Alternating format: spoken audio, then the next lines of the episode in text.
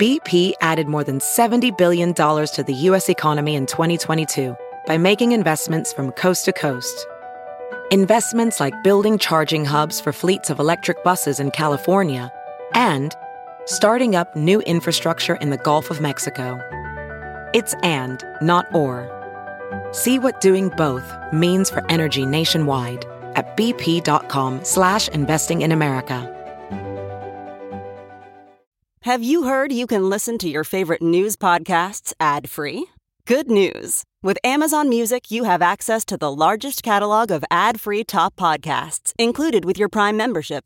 To start listening, download the Amazon Music app for free or go to amazon.com slash ad-free news podcasts. That's amazon.com slash ad-free news podcasts to catch up on the latest episodes without the ads.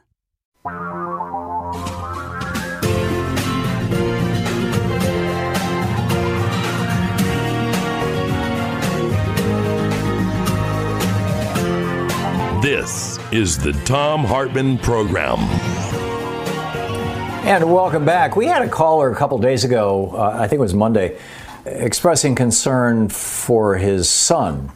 You know, he was going through a tough time as a result of the COVID and being home and and who knows? I mean, when you're talking about kids with the social in this day and age of social media, if he was being bullied, things like that, and he was concerned that his son might even be suicidal and was asking, What do I do with this? And I said, You know, I'm not qualified to answer that question. Dr. Justin A. Frank, MD, however, is. He's a psychoanalyst and a clinical professor at the Department of Psychiatry and Behavioral Science at George Washington University, the author of Trump on the Couch, including Obama on the Couch and Bush on the Couch, his former books. Uh, his Twitter handle, which is the best way to reach him and say hi, is Justin Frank MD, which is spelled just the way it sounds. And uh, Dr. Frank, welcome back. How how best, in your opinion, what should parents be looking for? And how best to deal with children who seem to be in distress, particularly this kind of the suicidal variety or the, the depressive variety of distress as a consequence of the circumstances of the day? Well, most parents, hi tom most parents know that the best way to talk to children is to try to listen to them first and see where they're at and what's bothering them and what they're thinking about. Then one wants to move further ahead and think about whether they have actual thoughts about hurting themselves, how they feel, what they like about themselves, what they think about the future, what they think about COVID. Are they looking forward to getting back to school? I mean, see if they're really interested in life and in the vital parts of life, and also a sense of their creative self, their self esteem, as opposed to the problem of having a negative self or having a part of you that doesn't like you. And I think both parts exist in all of us to some extent. And certainly in kids, it's important to be able to pay attention uh, to those things clearly and try to listen to them and see if they've had any thoughts or fantasies or feelings about it. I mean, it goes further than that if you want to see a professional, but uh, go ahead with what your thoughts are. Well, how do you open that conversation? I mean, I having raised three kids myself, I'm real familiar with the how are you feeling? Fine. Right. Where, where did you go out? What did you do? Nothing. That's yeah, true. exactly. So the way to open it is to say what you've been noticing without necessarily asking a direct question. You know, I notice you've been keeping to your room a lot lately. Could we talk about it, or what's going on, or you know, uh, it's like being open to be listening rather than saying, How are you or how are you feeling? Because those are direct questions that can be completely denied or ignored or dismissed by most kids or many kids, like you said. I've also raised three children, and they get depressed sometimes, and I've dealt with their mm-hmm. sadness and their depression by trying to listen to them and when they bring it up or when it comes out. It's hard to open the conversation, but a lot of times I mean, I was just referred a family uh, recently where the oldest son committed suicide, and to help them deal with the aftermath of that. And it's terrible because they knew something was wrong and they didn't know how to approach him, and he kept denying that he was suicidal. And this is a very loving, concerned family, and uh, it's horrible. Yeah. And I think the best way to do it is to try to psychologically approach the child with a very loving parental love and not just saying, What did you do? What are you thinking? But like, you know, what's going on? Or you feel like, or sitting next to them. I sometimes, when they're younger, I actually go and hang out with them in their room, and uh, if they invite, if they let me in. Mm-hmm. Yeah. I think it's yeah. important to just be able to listen to what's bothering them. And there are lots now, of things, mainly with school and friends and isolation. Yeah, there are two things that you said that, that triggered questions in my mind. The first was about depression and sadness is it not important to tell kids that sometimes being depressed and sometimes being sad is an entirely appropriate response to circumstances out of your control that you don't like, and we just have to figure out ways to work through that? Yes, in fact, I think that's very important. It's also important to tell the parents that so they don't panic about having a sad child. And because of the interview that happened the other day with Meghan uh, on the Oprah show, you know, it, it's mm-hmm. brought up the issue of suicide a lot. And I think that it's very scary to parents if they have a sad child. No, sadness is part of life, and it's not the same thing as suicide and sadness is a is a feeling that one can get over just like one is not happy all the time one's not going to be sad all the time i think it's very good what you said it's not depression sadness and depression are not the same thing and then the second point that you raised was, you know, the sense of the future. I remember a couple of decades ago when I was very into studying and writing about, you know, kind of psychology in general, all those books I wrote on ADD. And I read a study that found that among people who were suicidal, genuinely suicidal, and particularly among people who ultimately committed suicide, one of the most common characteristics was that they could not imagine their own future. They couldn't look into the future and see themselves a year or two years, three years from now in a way that had enough detail that indicated that they were actually visualizing it. Can you speak to that? Is that, and how do you deal with that?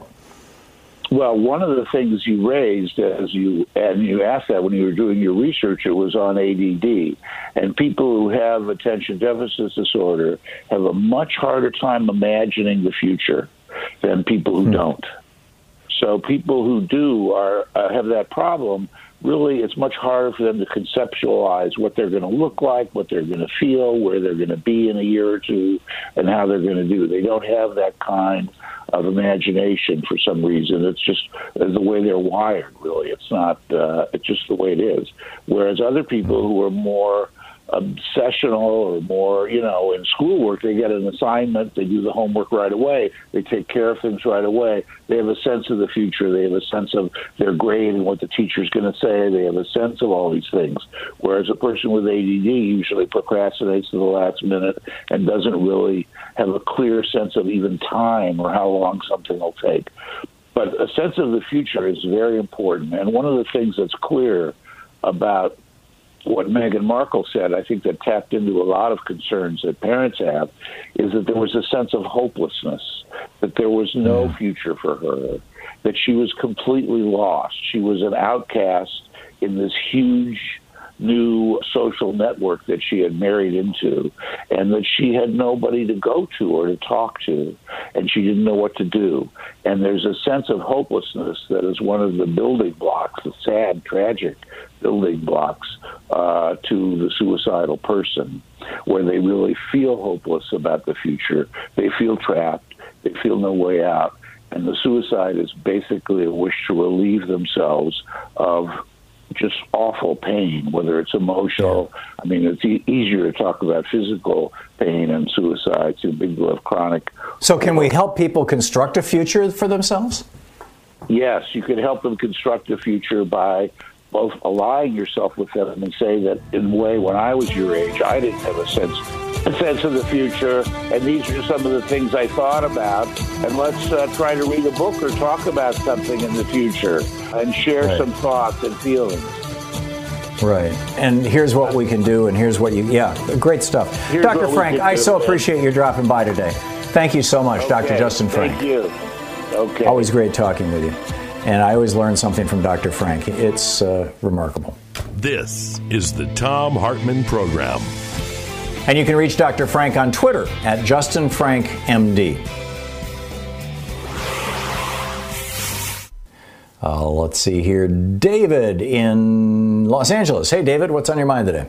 Well, I appreciate the last uh, discussion you had with the doctor here, but and I understand the importance of that, but that's not what I'm calling in for today. That's what fine. I'm calling in today is to deal with this you can set your watch by it type of mantra that always comes into play when Democrats come into office where the Republicans break out the debt clock. And this mantra, it's a mantra about um, overspending whoop de whoop. Now, I was listening to C SPAN the other day, and they had another startup um, lobbyist organization, Open Books or something like that. And the guy said something really interesting that really tugged me in his in the honesty of the statement that he made. And what he said was that public spending crowds out access to public spending, right? Now, meaning as a lobbyist and or one of these think tanks, and he said there are thousands of them in Washington, right? Now, mm-hmm. I can assure you that we don't, the regular people, don't employ all of these thousands of lobbyists, right, and think tanks to come up with these mantras and repetitious uh, language to which all of them be reading off the same page. Check it out, right? And so, um, what's fascinating with this is that the amnesia of the American people, because, like I said, you can set your watch by it. Every time they come, um, they get out of office, and I might add, screw up the economy, right? And we got to come in and do cleanup, right? They don't help with the cleanup, but they are like just, uh, like I said, like a mantra. And this mantra is something that is um, think tanks. We're not financing them. And lobbyists, we're not financing them. So who are who is it that's financing them? But big business, right? And so when I said when he made that comment about public spending crowds out private, and he went so far to say that we can judge our economy by the how well Wall Street is doing, and we know that's a lie, right? Yeah, just look at the last year. yeah, so I mean, it's like, um, as a party, the Democratic Party, the so-called progressive wing of it, I know that they have to know this history. They have to know that this is standard operating procedures from their. I wouldn't call them their counterpart now because they're so far right, right? That um, I mean, you need binoculars to see these people, right? I mean, they're just like out there. But point being, check out the mantra. That's going to come fast and furious as we Oh, yeah. go forward with trying to revive this economy. I'm with you, David. anyhow, I call it the two Santa Claus theory, and that's what Jude Wanniski laid out in the 1970s. Is that when Republicans are in power, they should run up the deficit as bad and as fast as they can, and then when Democrats come into power, scream about the deficit. David, thank you. You're listening to Thom Hartmann. Visit thomhartmann.com for audio and video archives.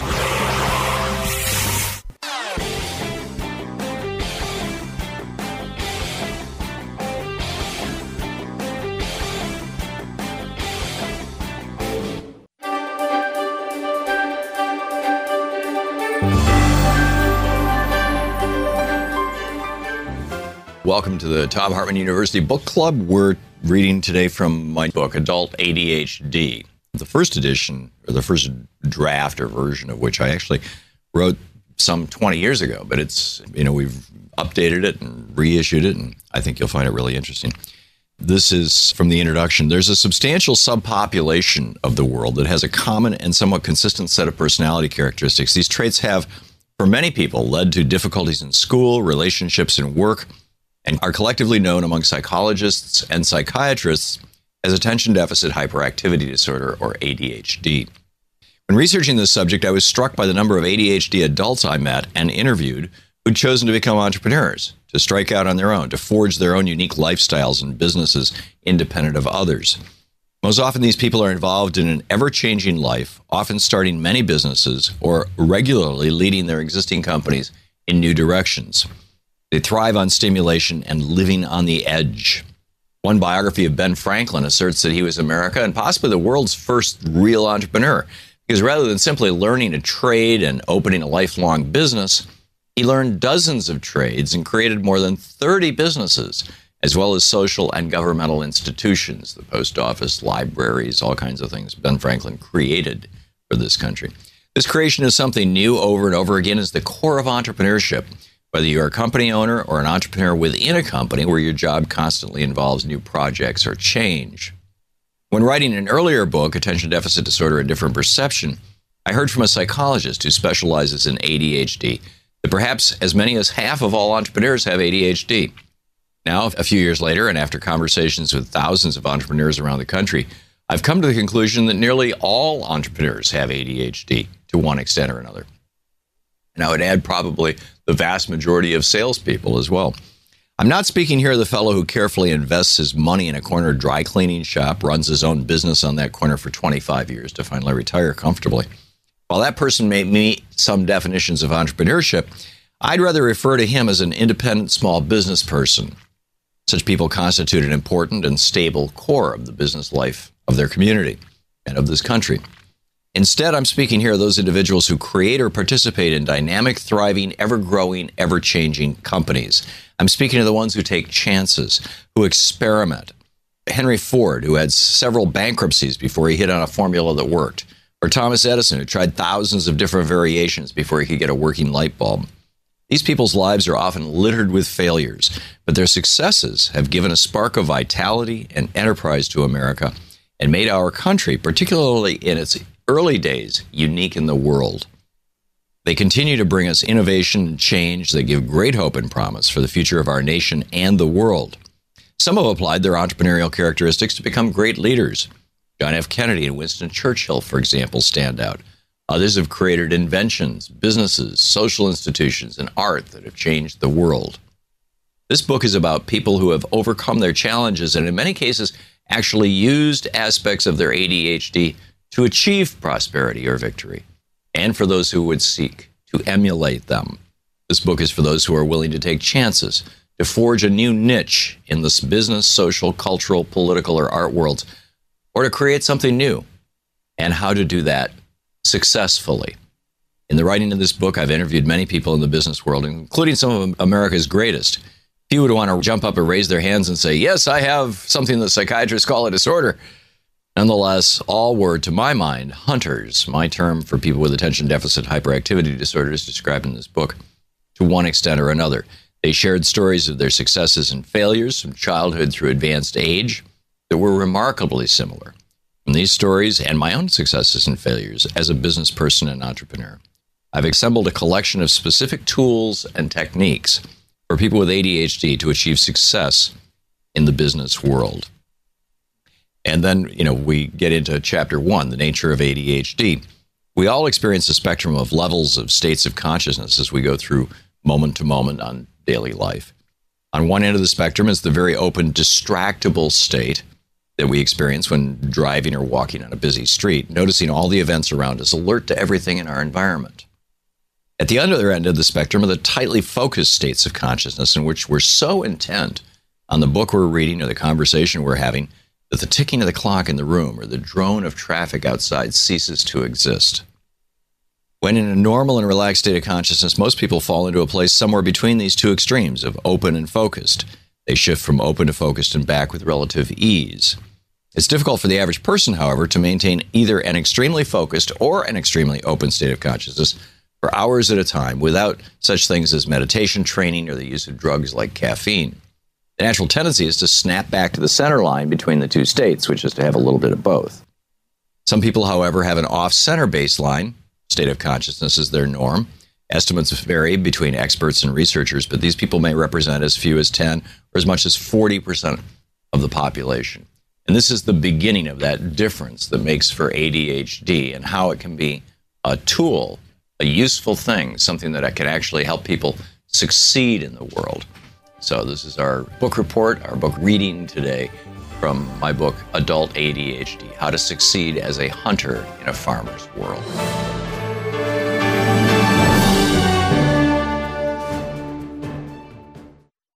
Louise just got her first shot, her vaccine. Stage one of two. She got the Pfizer here in Portland. I'm on the list. They haven't called me yet, but hopeful. but anyway, we've got a lot coming to you in the program today. But to start out, Marjorie Taylor Greene on the floor of the House of Representatives tried, well, didn't try, succeeded in blocking immediate passage of the COVID relief bill. She did this rant on whether or not to adjourn, which is a stupid parliamentary procedure. But basically, she said, this bill is terrible. She said, quote, it does everything to help illegals. It pays reparations. It's disgusting. We're already 28 trillion in debt. Japan and China own our debt. Japan and China own America because they own our national debt. And here the Democrats go and they're shoving us in more debt. We are enslaved like people with chains around our wrists and ankles, says Marjorie Trader, excuse me, Taylor Greene. Over at the Taxpayer Protection Alliance, there's an interesting op ed about this uh, COVID relief brimming with wasteful spending. And just by coincidence, the vice president for policy at the Taxpayers Protection Alliance, Patrick Hedger, is on the line with us. Prior to this, he was a research fellow at the Competitive Enterprise Institute's Center for Technology and Innovation and also served as a director of policy at FreedomWorks, the wonderful people who brought us the Tea Party. ProtectingTaxpayers.org is the website. Patrick's Twitter handle is Pat Hedger, H E D G E R 1 8, Pat Hedger 18, uh, although he is well over 18 years old. Hey, Patrick, how are you? Oh, had to take that low one last dig, didn't you, Thom? How you doing? Oh, about your age? Oh, yeah, oh no, you're all right. I'll, you're a young guy. I mean, I'm the old man here. I'm, I'm creaky back in my day. Anyhow, Patrick, give me your take on this COVID relief bill. Do you agree with Marjorie Taylor Greene that we American people, and presumably, I'm assuming because she specifically said, you know, this helps out black farmers, so I assume she's talking about white people. We are in chains. Oh gosh, I don't want to be anywhere near what Marjorie Taylor Greene is saying. I, you know, God bless it's you, my friend. to be on. It's unfortunate to be on the right of center, trying to make arguments where I do care about the plight of the people in this country that could use a hand up and could use a hand out. You know, Thom, you and I disagree on a lot of things, but I trust that you have good in your heart. And I just don't know where MTG or Marjorie Taylor Greene is coming on a lot of issues. So Yeah. to put her aside, which I think a lot of folks need to do, I'm just concerned about this bill in terms of a lot of it is not focused. I mean, the vast majority of it is not actually focused on co- direct COVID relief, right? I can make a case for the government to be a, an insurer of last resort, uh, especially in a case like COVID 19, right? I mean, if Godzilla came ashore and tore apart the West Coast, I would say the federal government should get involved and help people out. And the COVID 19 has been basically a microscopic Godzilla on our economy. But I worry that as some estimates, I, I believe it was the Committee for a Responsible Federal Budget, said that only about 5% of this $1.9 trillion bill, which is not a small amount of money, it's the GDP of Canada, this $1.9 trillion bill, only 5% of it is directed towards specific COVID 19 relief. And that means a lot of the rest of it is sort of a Christmas tree of political priorities. So that's your principal argument against it? Yeah, I, I mean, I'm willing to have a debate about the other things that are in the bill if we could argue about those as. Well, no, I, I'm happy to talk about that. Sure. First of all, the OECD, and I don't know if you caught this. This was uh, in the, the Financial Times day before yesterday, and then and United Press International published it. You're familiar with the OECD, the Organization for Economic Cooperation and Development. It's basically the group of the 34 richest nations in the world. The poorest is Costa Rica. The richest is, I think, is us. And they came out with a study. It's called an interim report, actually. And they suggested that originally in December, three months ago, they predicted that worldwide GDP would grow in 2021 by 4.2%. They've revised that upward to 5.6%. And the reason why, they said, and uh, this is a quote, Projected U.S. economic growth indicates a 3% revision compared to the December outlook due to President Joe Biden's $1.9 trillion American Rescue Plan. And then they add the large scale relief package will increase upswings in both the U.S. and international economies. The point of, okay, we're increasing the national debt here, but and I know in the in the press release you had sent me earlier, it quoted our national debt at being 126 percent of GDP, which is interesting because that's the exact number we were at after World War II. And what did Dwight Eisenhower do to get us out of that 126 percent debt, uh, you know, ratio to GDP?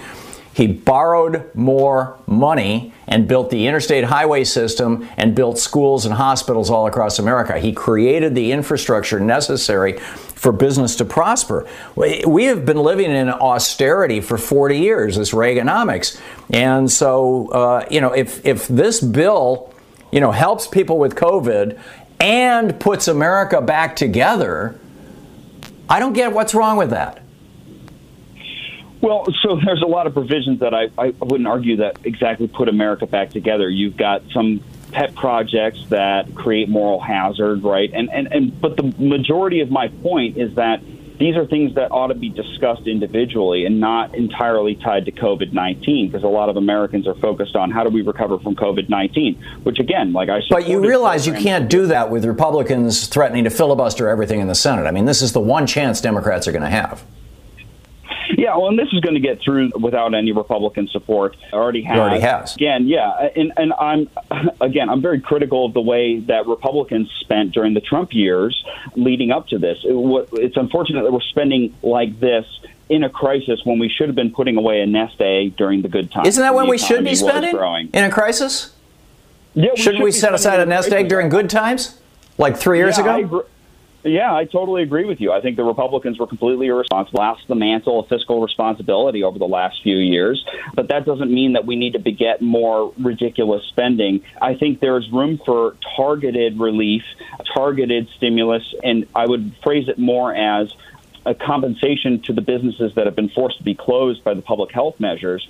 But, you know, hundreds well, of millions of dollars to bail out pensions, hundreds of billions of dollars to build a new subway system. I mean, these things this Christmas tree of pork barrel spending is not the way to get the economy going again. It robs capital from uh, small businesses.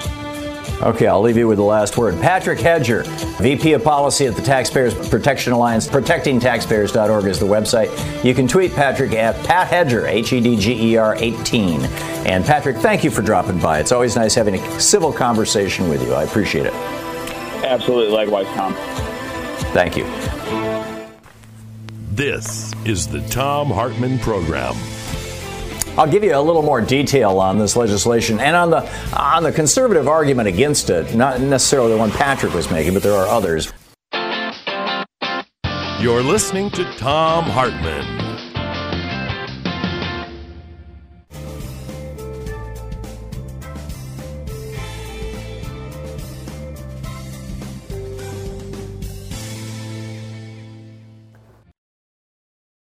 Quick math the less your business spends on operations, on multiple systems, on delivering your product or service, the more margin you have and the more money you keep. NetSuite is the number one cloud financial system, bringing accounting, financial management, inventory, HR into one platform and one source of truth. With NetSuite, you reduce IT costs because NetSuite lives in the cloud with no hardware required, accessible from anywhere. You cut the cost of maintaining multiple systems because you've got one unified business management suite. You improve efficiency by bringing all your major business processes into one platform, slashing manual tasks and errors. Over 37,000 companies have already made the move. So do the math. See how you'll profit with NetSuite. Now through April 15th, NetSuite is offering a one-of-a-kind flexible financing program. Just head over to netsuite.com slash Hartmann with two N's. netsuite.com slash Hartmann. That's netsuite.com slash Hartmann. Professional welder Shayna Ford used VR training developed by ForgeFX to hone her skills as a welder. The more time that you spend practicing it, that's what separates a good welder from a great welder. VR training can help students like Shayna repeatedly practice specific skills. Virtual reality definitely helps because the more muscle memory that you have, the smoother your weld is. Explore more stories like Shayna's at meta.com slash metaverse impact.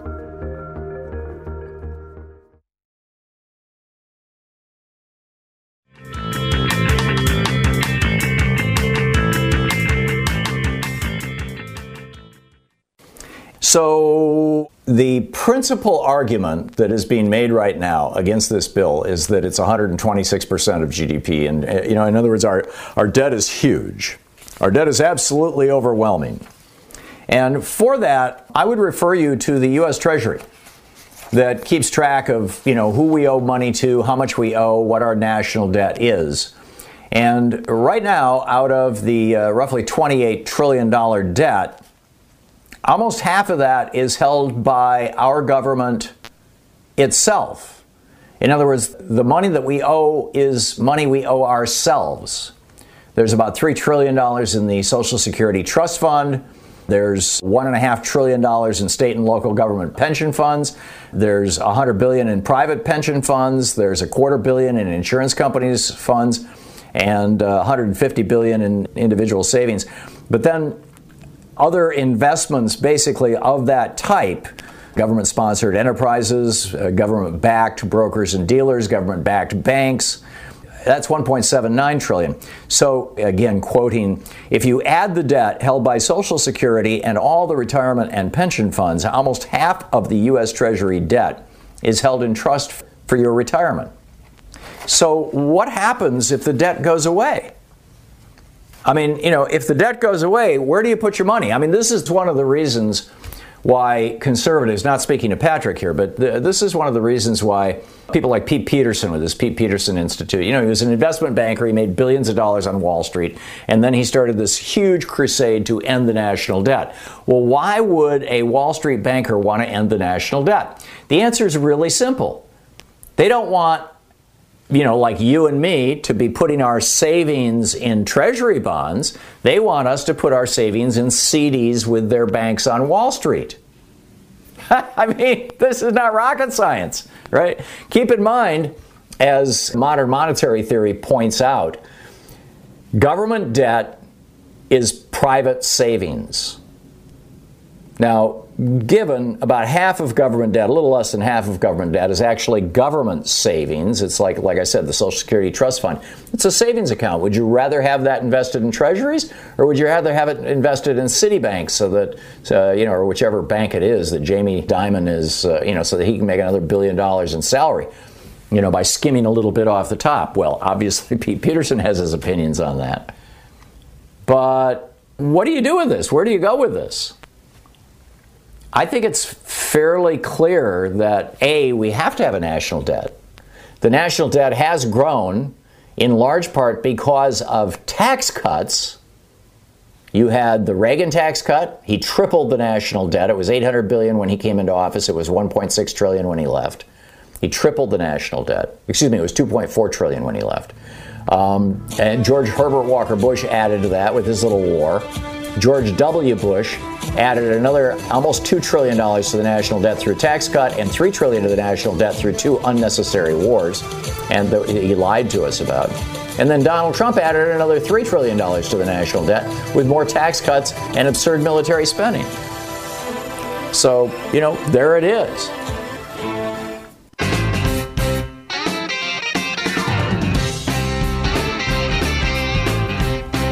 So, anyway, just to recap real quickly, our national debt, about half of our national debt right now, is held by the government and pension funds. You know, the Social Security Trust Fund is almost 3 trillion of the national debt, for example. So if you pull out the government part of the debt, we're not even at 100% of GDP, but but even at that, as I as I pointed out with Patrick, Dwight Eisenhower came into office and we were really at 126% of GDP as our national debt.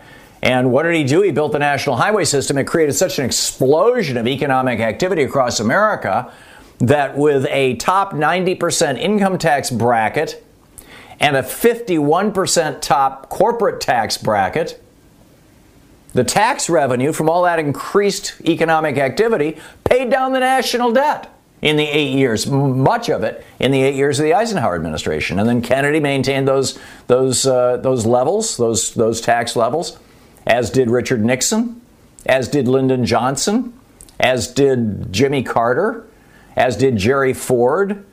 Uh, you know, I, just I'm, I'm, I realize I'm not in order here, but just go through it. So I see this as Republican hysteria. They are all hysterical about the national debt when it's time to uh, spend money on people but not so much when it's time to spend money on tax breaks for billionaires. Marcia in La Jolla, California. Hey, Marcia, what's on your mind? Hi, Thom. Well, I have been calling my fellow musicians about calling their congresspeople to support the Butch Lewis Emergency Pension Plan Relief Act of 2021, and that is included in the reconciliation bill. And I'm grateful for that. You know, when I retire, I want to have something to retire on.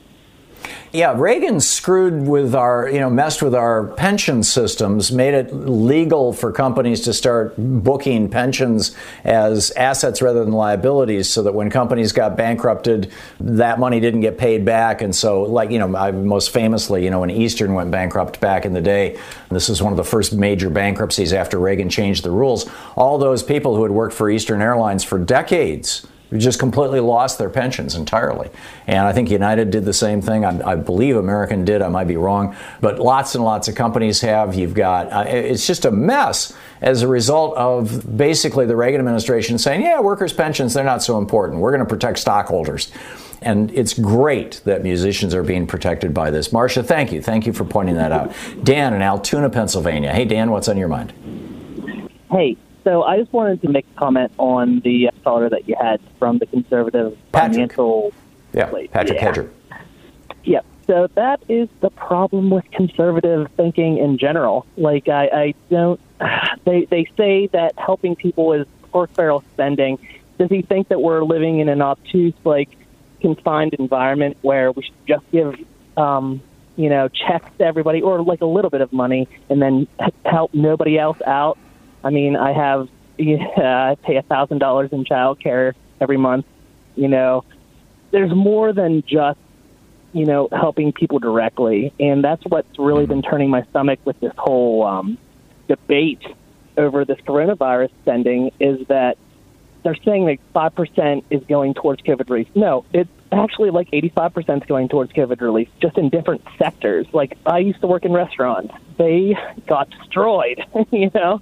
So we're helping Mm-hmm. those guys out, you know. And Yeah. that's it's so obtuse and it's it's enraging because they're they're making it seem like we're. He said something about a subway. Okay, bro. Like, okay, all right. There's going to be a subway that's going to be built, but that's not what the bill's about, and it's it's enraging. Yeah. No, I, I get it. In, in Patrick's defense, there's really kind of two kinds of Republican conservatives right now. There are the, or maybe three on the extreme. You've got the, the Marjorie Trader Greens and, the, and Lauren Boeberts, you know, whose whose uh, latest anti-Pelosi ad ends with a shotgun blast. wink, wink, nod, nod. And then kind of in the middle of the Republican, you've got uh, the people who are basically just white supremacists.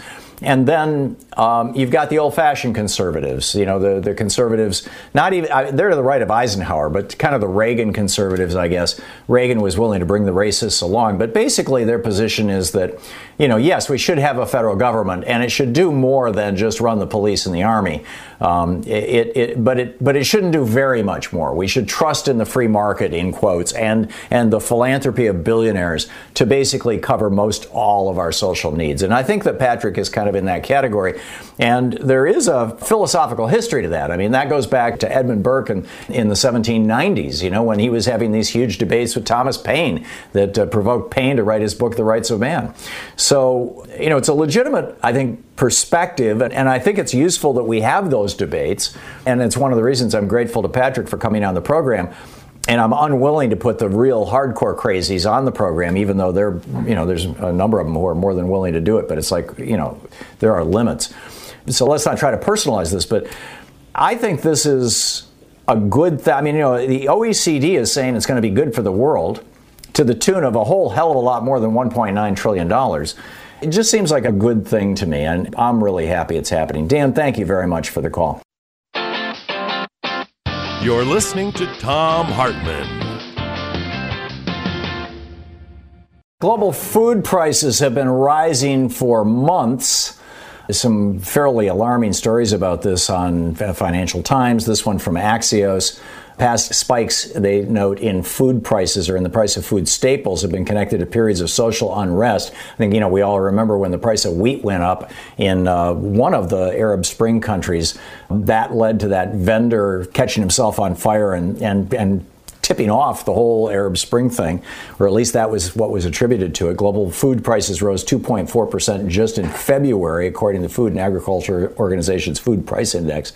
So, what does this mean in the context of economics? What's the relationship between food prices and political unrest? Professor Richard Wolff is uh, not only a genius economist, but also an astute political observer and, and uh, you know, observer of these kind of macro issues. His most recent book, The Sickness is the System When Capitalism Fails to Save Us from Pandemics or Itself. He's the economist. He's the co founder of Democracy at Work.info and rdwolff.com with two F's. And uh, you can tweet him at Prof. Wolff. Professor Wolff, welcome back. What are your, th- what are your thoughts on this? Well, I think it's a, a, measurement. Think of it as a thermometer taking the temperature of how healthy we are or are not. It is now a kind of reality that the mass of people already feel. They use the phrase, it's just too much whether it's COVID or the crash of our capitalist economic system or the fires in California or the cold weather collapse of the electric system in Texas, you have too many problems. And I haven't mentioned the Me Too movement or uh, Black Lives Matter issues and police violence. You're seeing a society that has accumulated problems, but constantly congratulates itself that it has made this or that progress, not understanding that progress is not enough. The progress has to be measured by and adequate to the level of the problem. And so here we have food. If you have a global economic crash, if you have growing population, which we do, and if you have disrupted global supply lines, which we do, then you have to take extraordinary action, or else, among other things, food prices rise. And you're at a point of the toleration of masses of people that you don't have a lot of slack left uh, in keeping this economy stable. That's why it's quite correct for you to point out, for Axios to point out, uh, the parallel between rising food prices and what that does. Let's remember. We are now in what is called a K recovery. The people at the top are doing pretty well. The mass of people at the bottom are not. Well, rising prices for food hit the people in the middle and the bottom the hardest because they're the ones who spend the biggest portion of their income on food. So you are making people that are already disadvantaged in the economic realm now going to be facing unaffordable uh, food. They've already uh, found their rent unaffordable. I mean, at some point, this accretion of problems will be one too many, and that famous uh, uh, last straw on the camel's back will have been reached.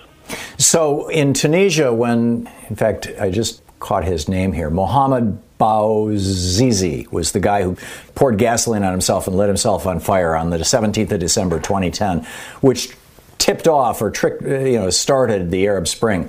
That was in response to an almost doubling of the price of wheat in Tunisia, which was in response to apparently the desert moving south. This also created the crisis in Syria, where you had farmers from the north. The desert had moved south 100 miles over a period of about a decade, and farmers just literally lost their farms and they ended up in the big cities in Syria. And that was the initial opposition to Bashar al Assad, you'll, you'll recall, to his government. Do we have any sense of where these tipping points occur, how much of a price increase it takes, how big the population of a country? Country has to be that is in poverty or is at the midpoint of poverty. You talked brilliantly about how this accumulation or accretion of all these different assaults on people. But is there any, other than the kind of general principle, do we have any indicators, any warning signs? Does the UN say, "Oh, oh, look out, this country's at risk because you know this particular metric has been hit"? Have we gotten that granular or that sophisticated in understanding how this all works?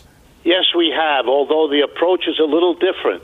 What people have begun to notice is that many of these problems having to do with food are of quite some standing. For example, you pointed out ecological shifts, climate change as having had that impact in Syria and Tunisia and places where farmers are affected. Well, that's happening all over the world, number one. Number two, the disruption of supply lines that move food or the equipment that enables farmers to grow the food, that has also been building over time. And here's what we know a variety of countries have already hit the so called tipping points and have only stayed okay by providing one or another kind of governmental support for the food business. I'll give you a couple of examples. Uh, in Russia, tariffs and special kinds of export controls have been added so that enough of the food grown in Russia stays in Russia so it can feed its people. Not that that's enough.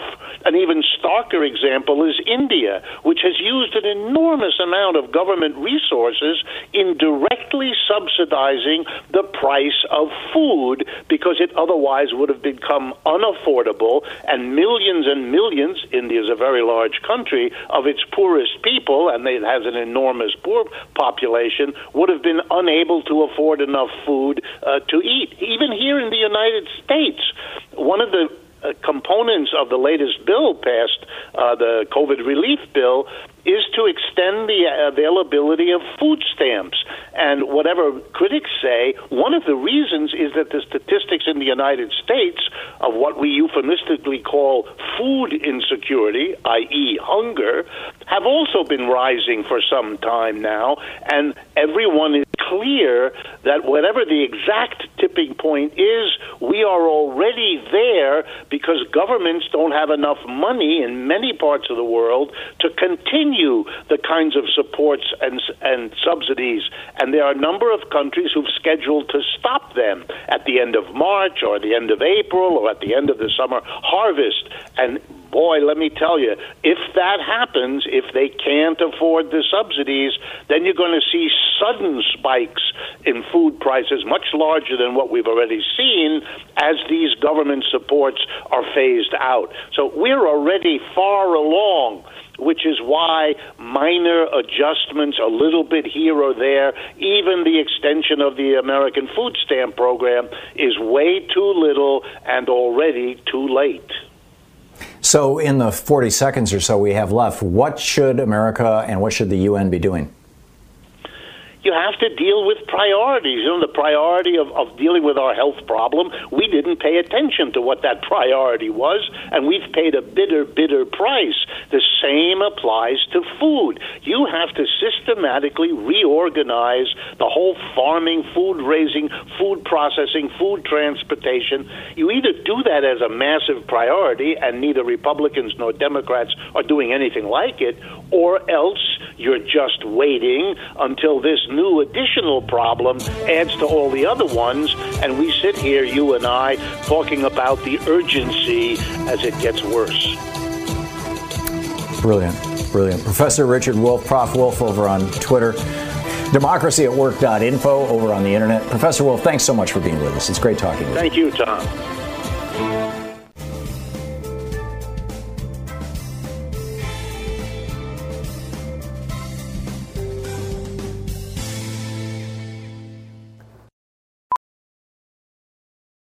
Ophthalmologist Dr. Strauss has seen firsthand how the metaverse is helping surgeons practice the procedures to treat cataracts. Cataracts are the primary cause of avoidable blindness. He works with a virtual reality training platform developed by Fundamental VR and Orbis International to help surgeons develop the muscle memory they need. The result? More confident, capable surgeons. And even more importantly, patients who can see. Explore more stories like Dr. Strauss's at meta.com slash metaverse impact. As you write your life story, you're far from finished. Are you looking to close the book on your job? Maybe turn a page in your career? Be continued at the Georgetown University School of Continuing Studies. Our professional master's degrees and certificates are designed to meet you where you are and take you where you want to go. At Georgetown SCS, the learning never stops, and neither do you. Write your next chapter Be continued at scs.georgetown.edu slash podcast. Today in the Thom Hartmann University Book Club, we're reading from Johann Hari's Lost Connections, uncovering the real causes of depression and the unexpected solutions. He starts out talking about how he had been on antidepressants for most of his life, from his teenage years into his 30s. And then he says, Then when I was 31 years old, I found myself chemically naked for the first time in my adult life. For almost a decade, I had been ignoring my therapist's gentle reminders that I was still depressed despite my drugs. It was only after a crisis in my life, when I felt unequivocally terrible and couldn't shake it off, that I decided to listen to him. What I had been trying for so long wasn't, it seemed, working. And so when I flushed away my final packs of Paxil, I found these mysteries waiting for me, like children on a train platform waiting to be collected, trying to catch my eye. Why was I still depressed? Why were there so many people like me? And I realized there was a third mystery hanging over all of it. Could something other than bad brain chemistry have been causing depression and anxiety in me and in so many people all around me? If so, what could it be? Still, I put off looking into it. Once you settle into a story about your pain, you're extremely reluctant to challenge it. It was like a leash I had put on my distress to keep it under control. I feared that if I messed with the story I'd lived with for so long, the pain would be like an unchained animal and would savage me. Over a period of several years, I fell into a pattern. I would begin to research these mysteries by reading scientific papers and talking to some of the scientists who wrote them. But I always backed away because what they said made me feel disoriented and more anxious than I had been at the start. I focused on the work for another book, Chasing the Scream, the first and last days of the war on drugs, instead. It sounds ridiculous to say I found it easier to interview hitmen for the Mexican drug cartels than to look into what causes depression and anxiety. But messing with my story about my emotions, what I felt and why I felt it, seemed more dangerous to me than that. And then finally, I decided I couldn't ignore it any longer. So, over a period of three years, I went on a journey of over 40,000 miles. I conducted more than 200 interviews across the world with some of the most important social scientists in the world with people who had been through the depths of depression and anxiety, and with people who had recovered.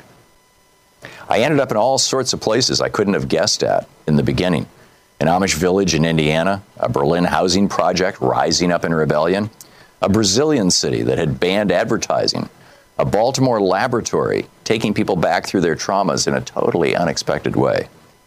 What I learned forced me to radically revise my story, my story about myself, my story about the distress spreading like tar over our culture.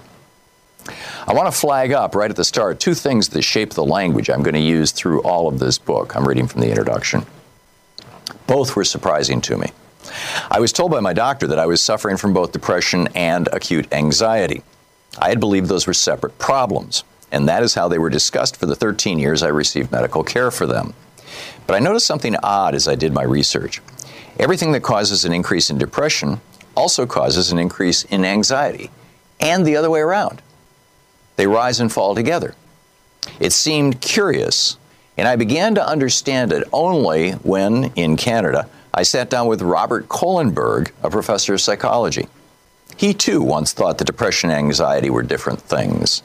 But as he studied it for over 20 years now, he discovered, he says, that the data are indicating that they're not distinct. In practice, quote, the diagnoses, particularly depression and anxiety, overlap, end quote. Sometimes one part is more pronounced than the other. You might have panic attacks this month and be crying a lot next month. But the, the idea that they're separate in the way that, say, having pneumonia and having a broken leg are separate is not borne out by the evidence. Robert's side of the argument has been prevailing in the scientific debate recently. In the past few years, the National Institutes of Health, the main body funding medical research in the United States, has stopped funding studies that present depression and anxiety as different diagnoses. They want something more realistic that corresponds to the way people are in actual clinical practice, he explains. I started to see depression and anxiety as like cover versions of the same song by different bands. Depression is a cover version by a downbeat emo band, and anxiety is a cover version by a screaming heavy metal group. But the underlying sheet music is the same. They're not identical, but they're twinned. The second insight comes from something else I learned as I studied these nine causes of depression and anxiety that he writes about in this book. Whenever I wrote about depression and anxiety in the past, I started by explaining one thing I am not talking about unhappiness. Unhappiness and depression are totally different things. There's nothing more infuriating to a depressed person than to be told to cheer up or to be offered jolly little solutions as if they were merely having a bad week. It feels like being told to cheer up yourself by going out dancing after you've broken both your legs. But as I studied the evidence, I noticed something that I couldn't ignore. The forces that are making us depressed and severely anxious are, at the same time, making even more people unhappy it turns out that there is a continuum between unhappiness and depression. They're still very different in the same way that losing a finger in a car accident is different from losing an arm, and falling over the street is different from falling over the cliff. But they are connected. The book Lost Connections by Johann Hari.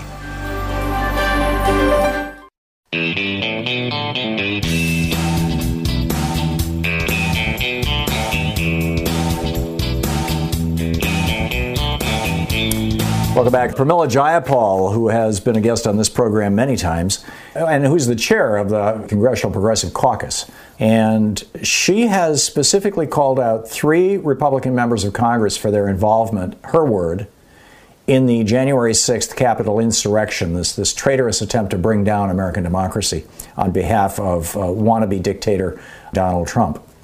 This is six separate letters that were sent Wednesday to the House Ethics Committee, the Office of Congressional Ethics, she called out Representatives Lauren Bo- Boebert of Colorado, Mo Brooks of Alabama, and Paul Gosar of Arizona, three Republicans. Uh, she's saying we need to find the extent of, quote, their involvement in the deadly attack on the Capitol. She wrote, It is critical for the functioning of Congress and therefore the functioning of our democracy that this investigation is conducted. I urge the House Committee on Ethics and the Office of Congressional Ethics to thoroughly investigate Representatives Boebert, Brooks, and Gosar's conduct and refer any appropriate findings to the Department of Justice. And then she goes on, and this is where it gets, you know, really and truly amazing. Again, quoting from the letter. Five minutes after insurrectionists first breached the Capitol, Representative Boebert tweeted from inside the House chamber, quote, We were locked in the House chambers at 2.17 p.m., end quote.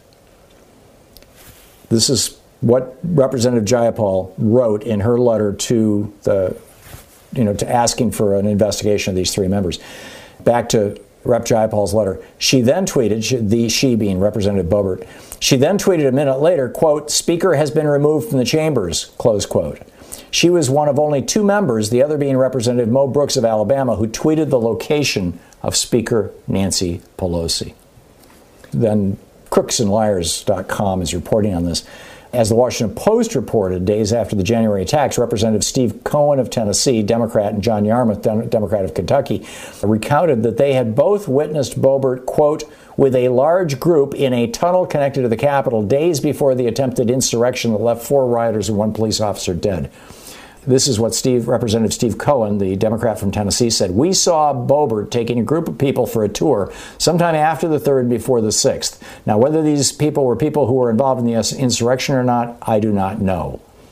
And uh, Jayapal is saying, you know, we have a lot of private evidence, but there's also a lot of private evidence out there that we haven't seen yet. She, uh, she's asking for the House Ethics Committee and the Office of Ethics to look at all this.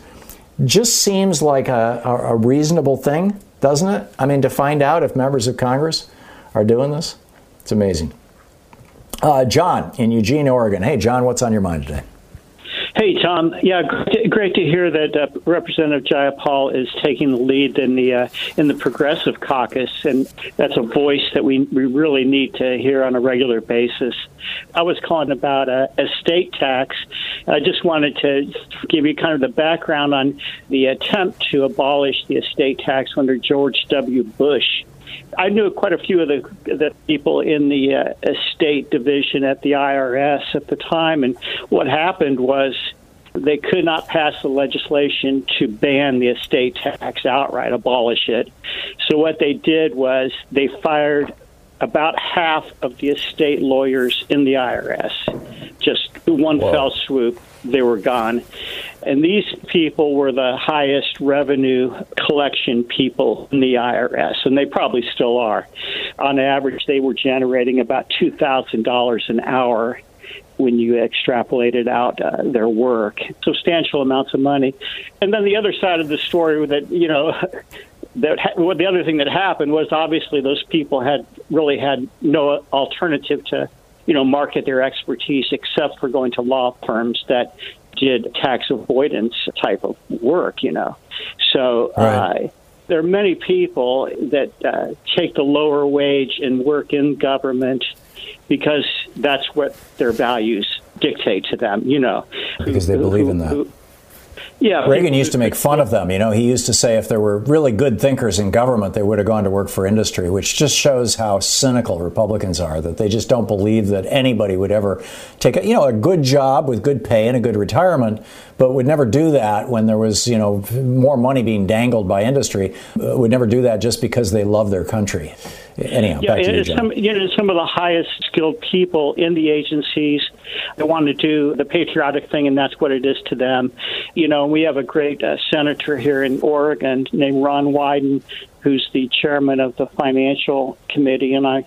I think I'm going to write him a letter and ask him to uh, explore the possibility of, uh, you know, putting some handcuffs on any kind of uh, executive administration coming in and wholesale wiping out an agency, like similar to what this guy in the Postal Service is doing now. In other words, is it plausible to put safeguards in place that say, you know, like the EPA under this last grifter was uh, re- their budget was reduced 25 percent. You know. Oh, and all the But, scientists uh, were told if you don't move to Kansas City or St. Louis or something, you know, in the Midwest, you're going to lose your job, and they lost half their scientists.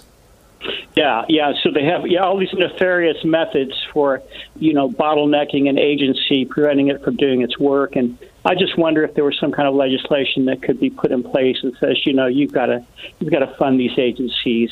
Uh, I'm with you. And this is, you know, John Thune, you know, the senator, just, you know, he came out yesterday and said, well, let's abolish the, uh, you know, the estate tax. And, and he's got a lot of support in the Republican Party because, of course, they're all dancing to the tune of rich people. John, thank you very much for that.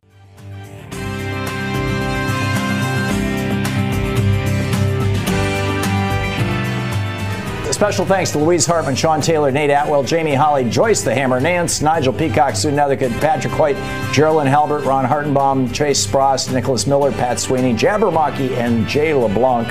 All the folks who help make this show work for you, and thank you for helping, you know, helping keep us going. Be good to yourself and those around you. Get out there, get active, tag, you're it. You've been listening to Thom Hartmann. For audio and video archives, visit thomhartmann.com.